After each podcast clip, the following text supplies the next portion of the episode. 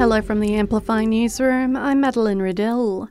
There are fears fuel prices could climb even higher if Iran becomes involved in the Israel Hamas conflict.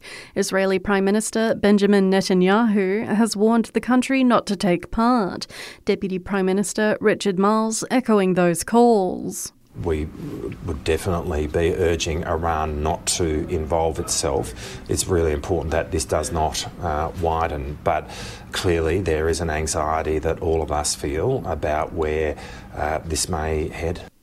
Meanwhile, intelligence bosses are warning of the potential for violence to spill over in Australia due to the conflict in the Middle East. The ASIO Director General and head of the FBI in the US releasing a joint statement saying they anticipate spontaneous violence while urging all Aussies, including Pollies, to play their part at minimising tensions. A man has been killed after a bushfire ripped through his property in Kempsey on the New South Wales mid north coast. The body of the 56 year old was discovered following welfare concerns. RFS Commissioner Rob Rogers has told the ABC it's a timely reminder for everyone to have a fire safety plan in place. Whilst the danger has reduced in that area, there is still a lot of fire and it's still very active. So, whilst it's not burning as aggressive as it was yesterday, there's still a lot of fire there. Meanwhile, a new survey by the Canberra Business Chamber shows the local business community is relatively positive, but there's some uncertainty ahead.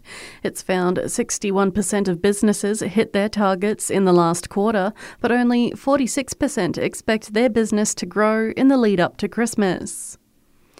Disappointment for locals with news the Bungendore show won't be going ahead. It had been planned for this Sunday, but organisers have had to cancel, saying they don't have enough volunteers to run the event this year.